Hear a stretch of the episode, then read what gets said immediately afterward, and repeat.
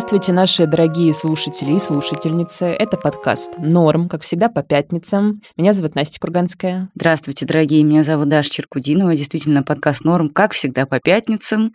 Как мы уже с Настей шутим, даже если нам отрубить голову, то мы все равно будем выпускать подкаст «Норм» по пятницам еще минимум 4 недели. Да, абсолютно верно. Вам, наверное, дорогие слушатели, это может быть радостно знать, а нам, может быть, не очень. Но мы любим, конечно, выпускать подкаст «Норм», просто уже не можем мы без этого. Факты, факты. Факты, да, это база. Ой, я, кстати, не знаю, откуда пошел мем «это база», может, он какой-нибудь контровершил? Я, кстати, тоже не знаю, но апроприируем его в любом случае. Ладно, а то бывает так, знаешь, используешь какой-то мем или какую-то шутку, а потом узнаешь, что она пошла из какого-то странного источника неоднозначного, а ты все время ею разбрасывался. Друзья, в общем, если знаете, откуда пошел мем «Это база», пишите нам в комментарии. Кстати, что-то давно наши слушатели не писали комментариев нам новых к нашему подкасту. Друзья, оставляйте, пожалуйста, фидбэк, нам важно его знать. Пишите в Apple подкастах, в Кастбоксе, в соцсетях наших, в Инстаграме, в Телеграме. Вообще, как вам сейчас наш подкаст, что вы хотите слышать, кто вам понравился за последнее время из наших гостей. Ну, в общем, оставляйте фидбэк, мы к нему прислушиваемся, и нам это очень всегда важно и нужно. Да, и еще, пожалуйста, в Яндекс Музыке можно поставить нам сердечко, и таким образом, с одной стороны, подписаться на наше обновление, а с другой стороны, выразить свое почтение нам и уважение. А в Apple подкастах ставьте, пожалуйста, 5 звездочек. Там сейчас что-то там 2 835, что-то такое оценок. Я хочу дотянуть до трех. Очень хочется до конца года дотянуть до 3000 оценок. Пожалуйста, помогите Даше дотянуть до 3000. Еще, кстати, друзья, хочу вам напомнить, что если вы любите наш подкаст и хотите, чтобы он продолжал выходить еженедельно, и мы продолжали это делать в удовольствие, пожалуйста, задонатьте нам на Бусте или на Патреоне хотя бы какую-то маленькую сумму. Нам это сейчас очень важно, поскольку реклама у нас сейчас минимум. Мы стараемся из последних сил все равно продолжать как-то выходить и платить гонорары нашей потрясающей команде, звукорежиссеру, нашим продюсеркам. Ну, в общем, как-то надо продолжать это делать. Еще скажем про то, что в Apple подкастах мы выпускаем бонусный контент. Он же выходит еще на Boosty и на Патреоне. Если вам неудобно в Apple подкастах, подписывайтесь где-нибудь там. Это очень классный бонусный контент от разных наших спикеров. Он посвящен менталке, сохранению себя, да, в это сложное время. Все способы нас поддержать есть. У нас интервью сегодня с Настей Красильниковой, знаменитой, легендарной нашей подругой, фем-активисткой, журналисткой. Она выпустила на прошлой неделе потрясающий подкаст. Я думаю, что многие из вас этот подкаст уже успели послушать. Если кто-то не успел, то мы вам очень рекомендуем, потому что работа действительно выдающаяся. Это подкаст, который называется «Ученицы». Да, совершенно верно. И мне посчастливилось этот подкаст редактировать прямо как редактору. То есть вместе с Настей Красильниковой придумывать всякую драматургию, отрезать лишнее, прописывать нарративы и все прочее. Это была увлекательная очень работа, хотя тема, конечно, сложная и чувствительная для многих. Это подкаст про многолетние злоупотребления в отношении детей в летней экологической школе очень известной школе для талантливых детей, которые мечтают поступить э, в хорошие вузы, которые интересуются наукой и воспринимали вот эту летнюю экологическую школу, и они, их родители, как такую путевку в жизнь, социальный лифт, помощь в подготовке к поступлению. И, в общем, действительно, все это так и работало, но плюс к этому еще, к сожалению, многие столкнулись с очень неприятным опытом из школьниц и школьников тоже, которые ездили в Лэш. Да. В общем, речь о сексуальных домогательствах, абьюзе. Со стороны преподавателей преподавателей и кураторов. Совершенно верно. И я вас предупрежу, если у вас это чувствительная тема, может быть, вы как-то пропустите этот выпуск. Но лучше не пропускайте. Мне кажется, что такие произведения, как Настин подкаст, такие журналистские высказывания, я думаю, что они меняют что-то в обществе или хотя бы в каком-то небольшом его сегменте, потому что они развивают дискуссию, потому что они начинают какие-то новые дискуссии, и это очень-очень важно. Очень важно, чтобы таких голосов, как Настин, было как можно больше. Мы, собственно, у Насти хотели спросить, так как уже прошло несколько дней с выхода подкаста, мы хотели спросить про реакцию на него, про то, как отреагировали герои подкаста, про то, как отреагировали слушатели, что ей пишут, и вообще, что она поняла и узнала и увидела уже после того, как подкаст вышел. Но и про саму историю, которая легла в основу этого подкаста, мы тоже немножко поговорим.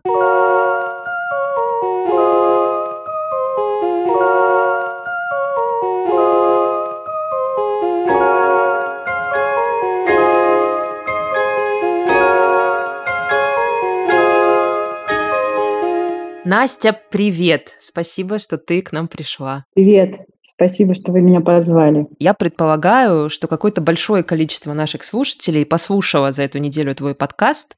Как я вижу, он очень широко разошелся, по крайней мере, в моей среде. Кажется, его послушали практически все. Но при этом наверняка все-таки будут и слушатели, которые не послушали, которые там не знают эту историю и, в общем, ничего не знают. И, наверное, для них мы вначале должны немножко поговорить, как эта история к тебе пришла и как она стала такой, какой она стала. Потому что это же подкаст, который начинается с частной истории, а потом превращается в большую-большую-большой клубок, который ты распутываешь. И вот как эта частная история стала этим большим клубком. Можешь ли ты немножко про это рассказать вначале? Спасибо за этот вопрос. В телеграм-канале «Дочь разбойника» есть контакты моей менеджерки моей подруги и соавторки этого расследования Вики Лобановой. К приходят все вопросы, запросы и э, сообщения, в том числе адресованные мне. И пришло сообщение от э, девушки, которая представилась Ашей и рассказала, что в течение нескольких лет, будучи подростком, она состояла в отношениях с неким мужчиной, который был старше ее и который использовал в их отношениях элементы разного насилия, сексуализированного, физического, психологического, эмоционального, и что при этом у него таких девушек, как она, было много. И она это сформулировала так, что он создал некоторое подобие секты. Я вступила с ней в переписку, и в августе прошлого года мы с ней встретились и проговорили три часа. История, которую она мне рассказала, меня потрясла. Это была история про одного конкретного человека. Он в подкасте называется Саймон. Она мне ее рассказывала три часа, и от обилия разнообразных подробностей, от того, как затейливо была организована эта цепь насилия, мне, конечно, стало ужасно интересно в этом разобраться. То, чего хотела Аша, это чтобы найти журналистку, которая проконсультирует ее и ее подруг, которые состояли с ней в этой как она говорит, некотором подобии секты на предмет того, что можно с этим сделать. Ну, собственно, я им сказала, что можно с этим сделать некоторое расследование, и они согласились на эту идею, и дальше начались приключения этого расследования, потому что моя задача была в том, чтобы оно состоялось. Но я понимала, что это большой продакшн, что это потребует много времени и сил, и денег. И в студии «Амурские волны», где я тогда работала, я предложила эту тему и сказала, дайте денег на подкаст. Но мы не договорились, и по разным причинам я оттуда уволилась в сентябре прошлого года и стала работать на себя. И сделала небольшое расследование которое называлось «Цена поездки», про такси, про сексуализированное насилие в такси, собственно, с надеждой, что придет какой-нибудь толстосум и скажет мне, Настя, вот, возьми мои деньги, делай свои расследования. В общем-то, так и получилось, хотя это была тогда какая-то идея из области фантастики. Я думала, что ничего такого, конечно же, никогда не произойдет, потому что кому я нужна, кому нужна эта журналистика с оптикой. Но, тем не менее, нашлись люди заинтересованные, и даже несколько. И, в общем, Рик Кремер, генеральный директор, наверное, студии «Либо-либо», предложил мне сделать это расследование у них. Потом началась война, я была уверена, что ничего не состоится, но оказалось, что все-таки состоится. Большое спасибо отважной студии «Либо-либо», которая решила инвестировать в это время и деньги. И, собственно, вот в июне этого года, 2022, я села делать это расследование. И очень быстро поняла, что речь идет не про одного человека, про Саймона, а про значительное количество других мужчин, про которых героини и герои, с которыми я разговаривала, рассказывали, что они тоже занимались грумингом и всякими разными не учительско-ученическими практиками со школьницами и школьницами в школе Лэш. Сразу же поразил масштаб и объем этих злоупотреблений и количество людей, которые все это наблюдали и ничего с этим не делали, в том числе и людей, ответственных за безопасность подростков. Сначала был план у меня такой, что это будет расследование на основе истории Аши и ее подруг с Саймоном, и еще это расследование будет изучать вообще такой феномен, как насилие сексуализированное над школьницами и школьниками от учителей, преподавателей и каких-то вот таких вот значимых взрослых. Я хотела рассматривать там всякие разные кейсы, которые были в последние годы, многих на слуху, начиная с 57-й школы, заканчивая делом Велизарова, Ковринского, Скипского и всех остальных э, мужчин, про которых мы помним. Я помню момент, когда я поняла, что на самом деле я набрела на какую-то гораздо более масштабную историю, чем я думала изначально. И я помню, что я звонила Даше, которая еще тогда не была редактором этого подкаста. Это мне. Я орала матом. Ты можешь себе представить, что тут вообще происходило? Даша меня поддержала, очень тоже кряхтела и вздыхала, и говорила, какой кошмар, как это все возможно. И, в общем, короче, я поняла, что это будет история не про то, как это в целом бывает в России, а история про очень конкретную школу и очень конкретных людей. Ты сказала про то, что ты задумала этот подкаст, ты услышала впервые историю Саймона больше года назад, а потом началась война. Как ты нашла силы вернуться к этой работе, несмотря на войну? Потому что много же говорили, особенно в начале войны, что типа, о боже, сейчас не время для других тем, для женских тем, для тем домашнего насилия и вообще всего-всего вот из этого большого спектра. За эти пять с лишним месяцев у меня постоянно происходил внутренний обесцен того, что я делаю, связанный не только там с привычными вещами, вроде сомнений в себе, своей компетентности, своей профессиональности и так далее, но и связанный с тем, что происходят действительно чудовищные страшные вещи, а я собираюсь рассказывать людям про другие чудовищные страшные вещи, как будто бы вот этот объем и запас, не знаю, какой-то эмпатии, который есть аудитории, думала я, должен расходоваться только на то, что происходит в Украине. Uh-huh. Но, слава богу, у меня есть психотерапевт, который много-много раз был вынужден повторить мне, Настя, то, что вы делаете, становится только важнее от того, что происходит война, потому что во многом это объясняет, почему происходит война. И насилие от того, что его становится больше, и от того, что оно становится более привычным, оно не перестает быть страшным, оно не перестает разрушать судьбы людей.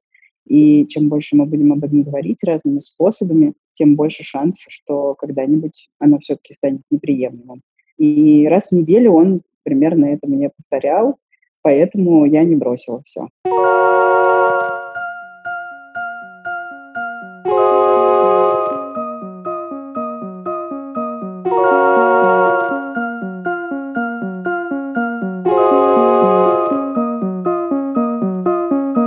Друзья, снова хотим порекомендовать вам хороший подкаст, который, может быть, позволит вам нащупать какие-то опоры и вообще, ну, может быть, как-то поддержит вас. Это подкаст «Рядом», который делает студия «Техника речи».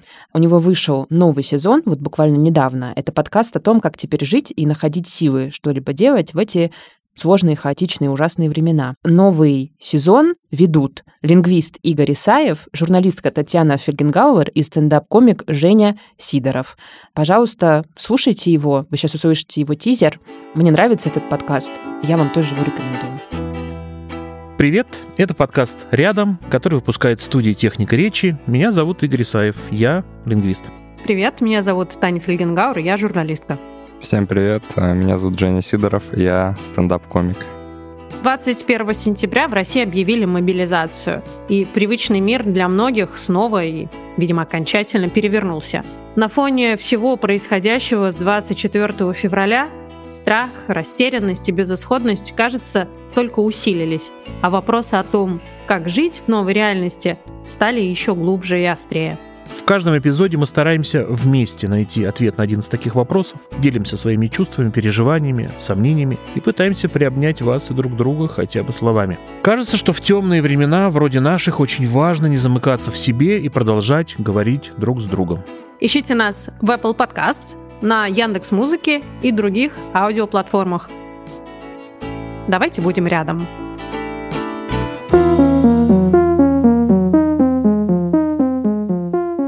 Скажи, пожалуйста, какой фидбэк ты получила за эти дни? Получила очень много разного фидбэка. Я получила сотни, если не тысячи сообщений от разнообразных людей во всех соцсетях и в почту с благодарностями, восхищением и словами признательности, любви, поддержки и восторга. Я сейчас не преувеличиваю.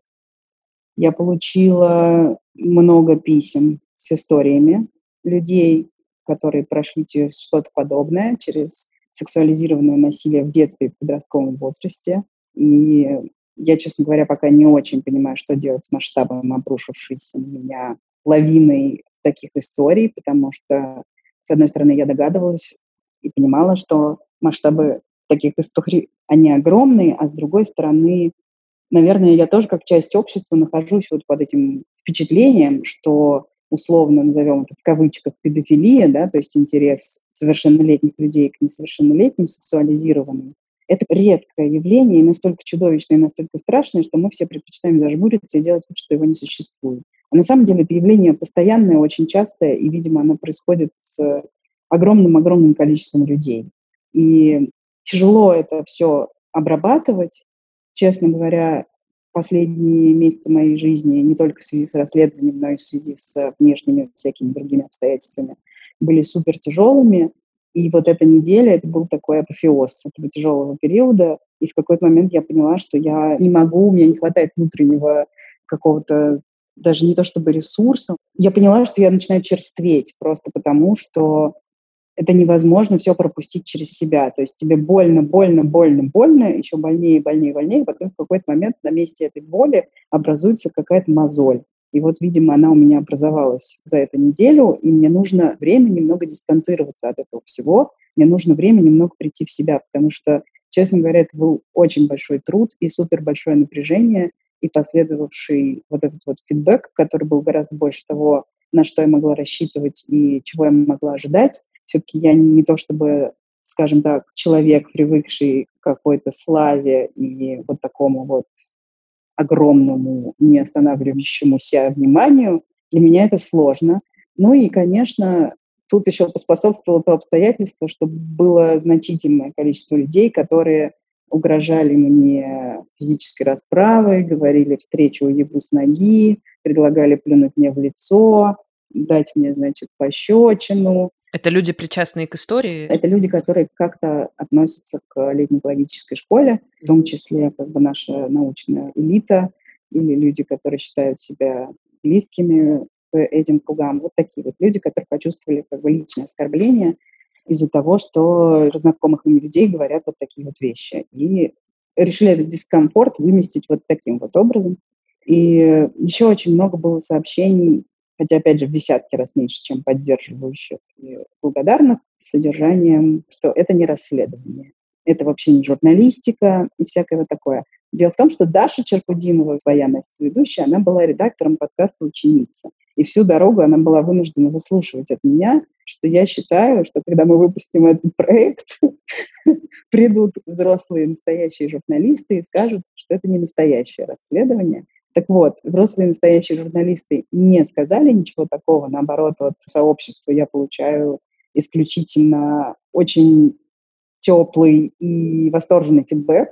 Но пришло большое количество биологов, а также других людей науки, которые считают, что это не расследование, потому что эта журналисточка, как они меня называют, а также фем-хиричка, позволила себе какие-то там эмоции во время разговора с уважаемыми людьми. Почему-то у многих людей в голове есть такая картинка, что расследование — это что-то, где обязательно нужно соблюдать максимально нейтральный тон, говорить, наверное, голосом Сири и двигаться по какой-то схеме вопросов, ни шагу влево и вправо, и голос не, не должен дрогнуть ни разу.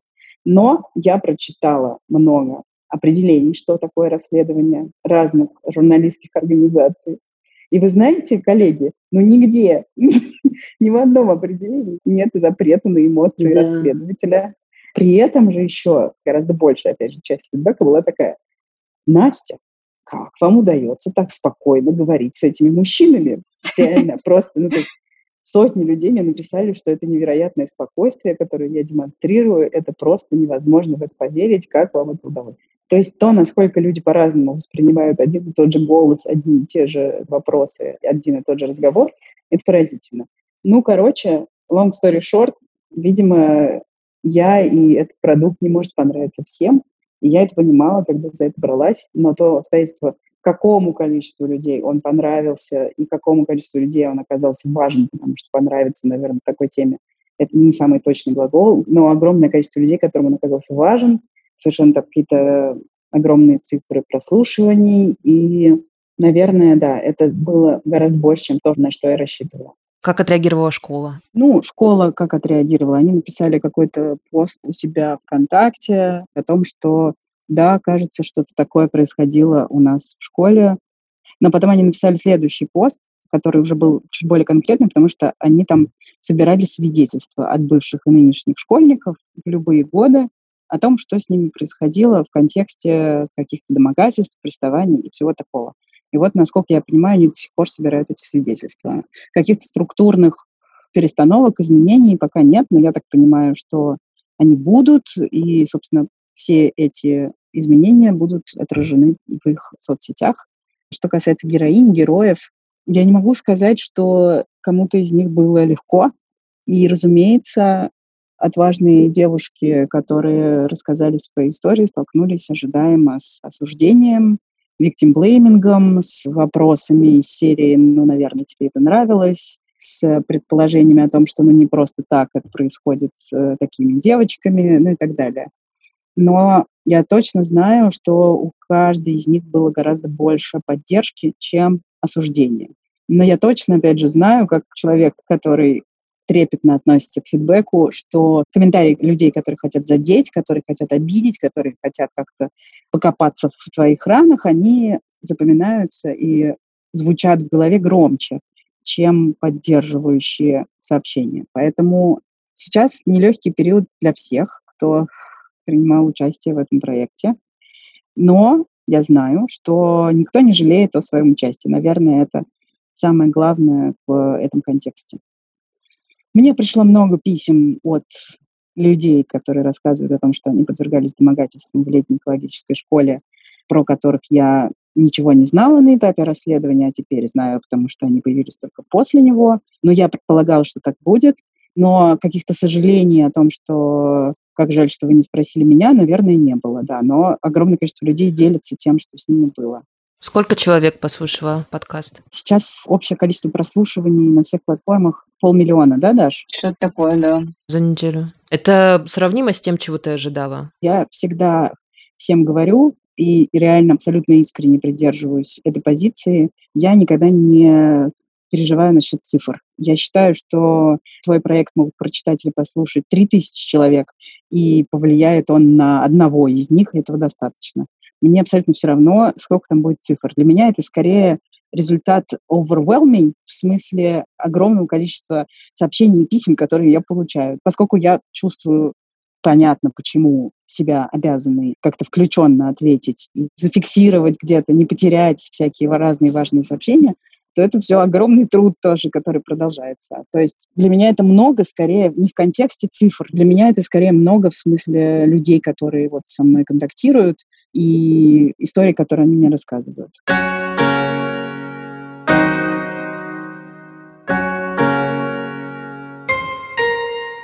Скажи, пожалуйста, какие-то из твоих героинь, с которыми ты поговорила, переосмысляли этот опыт вот в процессе разговора с тобой? Может быть, ты сама переосмысляла какие-то истории, с которыми ты сталкивалась в жизни? Потому что я думала о том, что когда я училась в школе, был преподаватель, который не преподавал в моем классе, но преподавал в параллельном классе, в математическом. Он был такой выдающийся математик. Я училась в школе в Ростове-на-Дону, он готовил всех детей к поступлению в лучшие московские вузы, там, в МФТИ, в Бауманку, и он был, типа, супер крутой, на него все молились. Я помню, что про него шептались, что он встречается со своими выпускницами и вроде бы и ученицами тоже. И в частности, он жил с девушкой, которая была его ученицей. И как бы тоже никто точно не знал, но люди шептались, что встречаться он с ней тоже начал, когда она у него училась. И я хорошо помню, что тогда когда мне было 16-17 лет, я училась в 10-11 классе и слышала эти все как бы слухи, это не вызывало шока. Это было типа, ну, какие-то причуды, странности, хихи-ха-ха. Учителя вроде бы тоже об этом знали, но он же такой великий математик, ну, странный немного человек, ну, вот так. А сейчас я думаю об этом, и мне кажется, что, ну, это какой-то пипец. Что это было вообще? И почему никто никак на это не реагировал, и почему все считали, что это нормально? Мне потребовалось сколько-то лет, и потребовалось вырасти для того, чтобы как-то переосмыслить немножко эту историю. Как ты считаешь, как этот процесс вообще у твоих героинь происходил? Говорили ли они об этом? Мне кажется, что никто ничего не переосмыслил, и мне в этом смысле очень повезло с героинями. И каждая из них — это исключительно умные, одаренные, глубоко погруженные в себя и с интересом относящиеся к себе люди. Поэтому мне кажется, что каждая из них понимала, что то, что произошло, было неправильно, и каждая из них понимала, что то, что произошло, это было насилие, И большая часть из них, к сожалению, столкнулись с последствиями, с проблемами со здоровьем и так далее. Они столкнулись с последствиями еще до того, как они пришли ко мне с этими историями. Mm-hmm. И до того, как я пришла сама к ним за их рассказами. Поэтому я не думаю, что кто-то что-то переосмыслил. Но я надеюсь, что они получили подтверждение. Потому что я знаю, как сложно бывает разрешить самой себе называть то, что с тобой случилось насилием. И я знаю, как сложно бывает не обесценивать свои собственные травмы и переживания. И я надеюсь, что послушав этот подкаст и приняв в нем участие, многие из них получили подтверждение того, что то, что с ними произошло, было неправильно и жестоко. А мужчины, с которыми ты разговаривала, они, как ты считаешь, что-то переосмыслят? Какое у тебя сложилось ощущение? Меня многие спрашивают, а что мужчины, а что с ними теперь будет, а что они думают, а почему они ответили так или иначе. А я не знаю, Настя. И ты знаешь, я с Дашей говорила, на самом деле, ну, не, не так интересно, что каждый из них думает в этом контексте, но как будто бы это ей не важно, простите. Нет у меня цели, короче, кого-то перевоспитать. Я все время, по-моему, эту фразу повторяю. Я не хочу никого перевоспитывать. Мне просто кажется, что важно, что, может быть, какие-то новые мужчины, которые послушают этот подкаст, поймут, что не так в отношениях с дисбалансом власти. А что с этими конкретными, ну, я не знаю. И я не могу сказать, что мне очень интересно. Мне не очень интересно. Хотела спросить еще, для чего ты сделала этот подкаст? Мне кажется, я там говорю об этом на вопрос Ильи Борисовича Иткина, который мне говорит, ну что вы вообще хотите добиться? Я там довольно подробно на это отвечаю.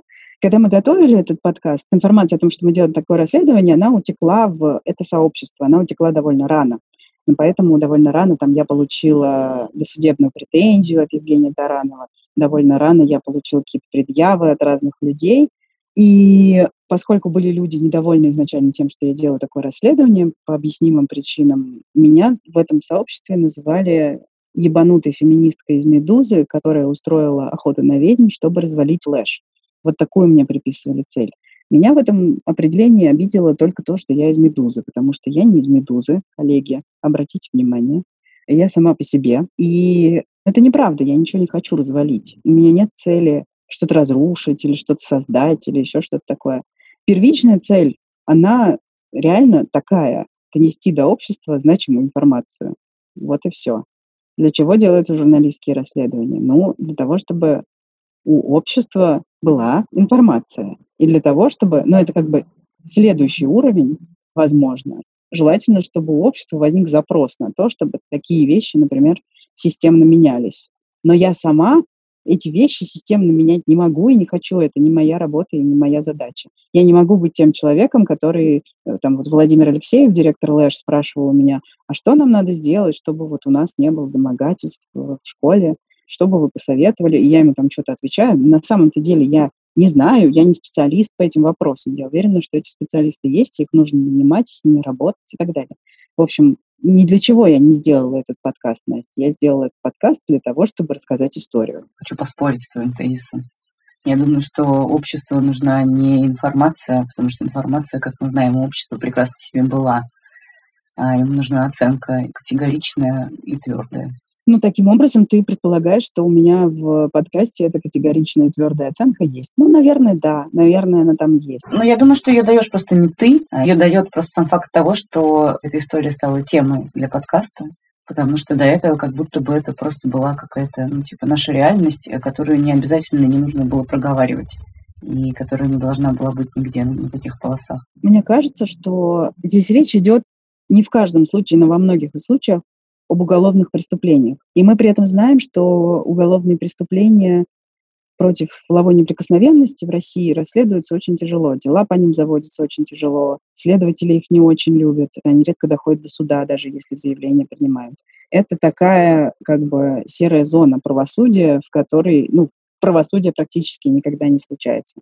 И вот мне бы на самом деле хотелось, чтобы вот это начало меняться, да, чтобы у правоохранительных органов появлялось больше желания, возможностей и ресурсов на то, чтобы такие дела качественно расследовать. Для того, чтобы у пострадавших появлялось ощущение безопасности и уверенности в собственных силах для того, чтобы о подобного рода случаях заявлять, для того, чтобы у детей и подростков, которые сталкиваются с нежелательным вниманием со стороны взрослых, со стороны значимых взрослых, были слова, были люди, которым они могут про это рассказать, и была возможность и сила каким-то образом этому противостоять.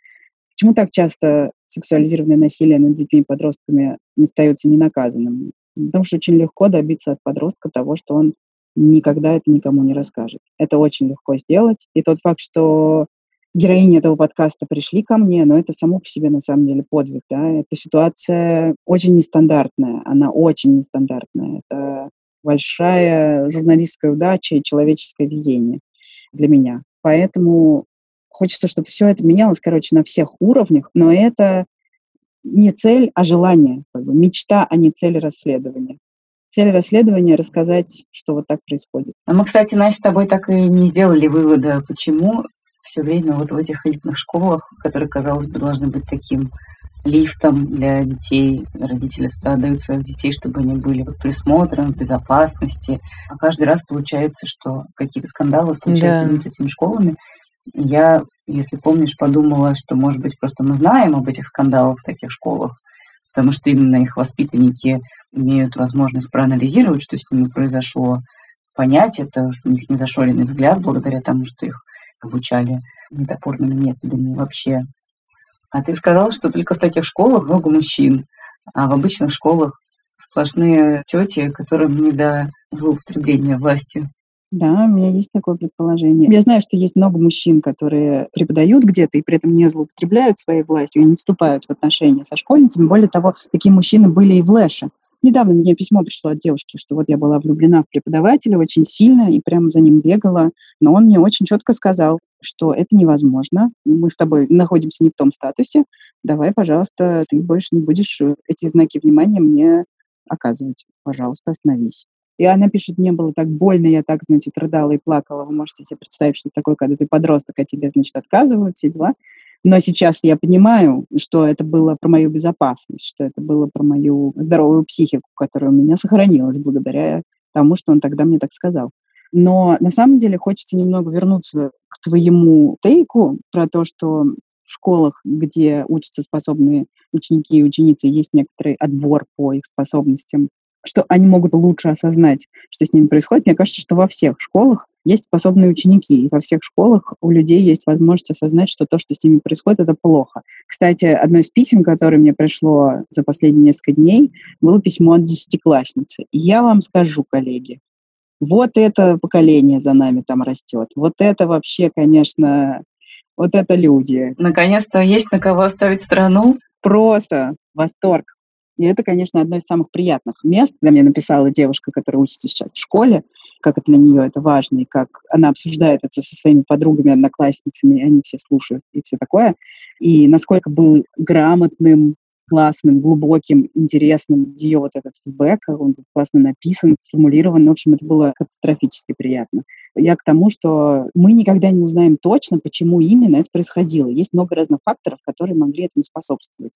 Я их коротко перечислю. Во-первых, действительно непрозрачная система набора и некоторая слово элитарность мне в этом смысле не очень нравится, некоторая закрытость этой системы в том смысле, что в основном туда попадали знакомые, знакомые, знакомых и очень придирчиво отобранные дети. Во-вторых, то обстоятельство, что преподаватели ездили туда работать бесплатно. Это внушительная часть лета, половина лета, который, человек, который так весь год преподает, почему-то решает потратить вот на то, чтобы жить где-то в не очень обустроенной части России и продолжать преподавать вместо того, чтобы, не знаю, поехать на море или на даче копать грядку или еще что-нибудь такое делать. Не знаю. Короче, какой-то другой отпуск почему-то. В общем, бесплатность этой работы ну, меня смущает. Мне кажется, что взрослые люди должны получать деньги за свою работу, и во многом получение денег за работу, возможно, и формирует дистанцию. Но это мое такое дилетантское мнение. Я ничего как бы в этом не понимаю, я не эксперт, пожалуйста, обратите внимание, это не экспертиза, а мнение. И какой еще фактор? Конечно же, огромную роль сыграла тактильность, про которую мы все время там говорим в подкасте, и герои все время про нее говорят, да, и вот это вот намеренное стирание границ, намеренное сближение взрослых с детьми, для того, чтобы якобы построить с ними какие-то более доверительные, близкие отношения, которые, вероятно, не знаю, способствуют лучшей учебе или что там, зачем конкретно это было сделано. Но это опасная ситуация. Мы знаем сейчас, по крайней мере, уже точно, что дистанция между людьми, которые находятся в отношениях власти и подчинения, а учительско-ученические отношения, безусловно, такие, дистанция в таких отношениях необходима, она крайне важна. Когда эта дистанция стирается, происходит злоупотребление.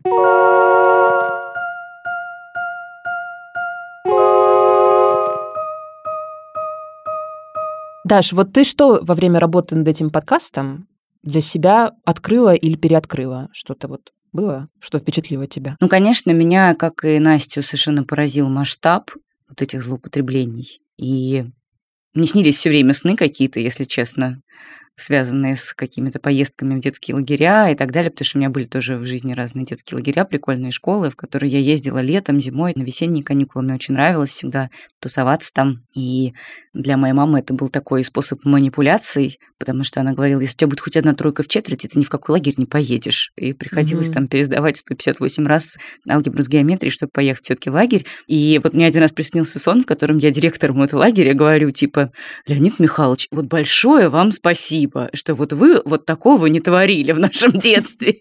Как вот нам повезло, да, вот вырасти без э, вот таких вот каких-то ужасов. Ну, конечно, там были тоже всякие разные истории, где совсем младшие вожатые, юные, которые очень мало от нас по возрасту отличались, начинали встречаться с девушками там из 10-11 класса. У них там были какие-то шуры-муры, но там всегда руководство лагеря говорило, Типа, ваши шуры-муры должны за территорией лагеря остаться, а если они продолжатся, то кто-нибудь из вас не поедет. Ясно вам? Это я говорила к тому, что вот э, вообще, в принципе, когда тоже слушала этот подкаст, я благодарна была очень многим разным людям, там и моей маме, которая меня очень опекала и вообще следила за тем, с кем я общаюсь, в каком я окружении, куда я хожу, и старалась, чтобы я особо никуда не ходила, сидела дома, и каким-то учителям, в принципе, своей школе, в которых были одни женщины и очень пожилой физик, а также учитель ОБЖ, муж какой-то нашей тоже там заведующий чем-то. В общем, никто из них там на нас, на детей не устраивал никаких посягательств. Я подумала, какое это большое счастье, что меня минул такой опыт, потому что кажется, что он какой-то очень распространенный, и это вообще совсем не единичные случаи, далеко не единичные. И кажется, что это с любым человеком могло произойти. Угу. Такие вещи. Может быть, не любого человека травмировали бы такие отношения и такой опыт, потому что, ну вот мы в подкасте об этом говорим с экспертами. Очень важно, какое тоже у тебя окружение, какие у тебя вокруг люди, как тебя поддерживают, в принципе, как устроена твоя жизнь, потому что бывает так, что даже какие-то очень тяжелые вещи и очень трагичные человек переживает и спасается от травмы, не входит вот в это состояние плохое. Но многие, конечно, не спасаются от него. И это страшно. В общем, хотелось бы, чтобы взрослые как-то взяли в себя в руки, честно говоря, чтобы этот подкаст послушали, с одной стороны, дети, подростки и родители, чтобы они как-то обратили внимание на то, как их подросток себя ведет, как он себя чувствует, что там у него происходит с кем он общается, и не нужна ли ему какая-то помощь, и чтобы эта помощь была оказана бережно, а не какими-то запретами. А с другой стороны, я надеюсь, что это послушают учителя, вожатые и разные директора различных образовательных учреждений и тоже что-то для себя выяснят и поймут. Я очень благодарна этому подкасту за то, что я вижу очень много фидбэка в последнее время в Твиттере с репликами в духе «Послушала подкаст ученицы.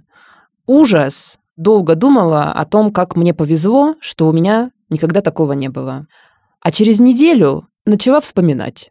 Вот я благодарна подкасту ученицы за то, что он нам дал такую пищу для размышления и для вообще осмысления, в том числе и каких-то событий, которые мы сами видели в своей жизни, каких-то людей, которых мы видели, может быть, для каких-то вопросов, которые мы себе тоже можем задавать. Совершенно согласна. Спасибо, друзья, что слушали нас на этой неделе. Встретимся с вами на следующей неделе, как всегда. Меня зовут Настя Курканская. Меня зовут Даша Черкудинова. Мы вас целуем. Целуем. Пока-пока. Пока-пока.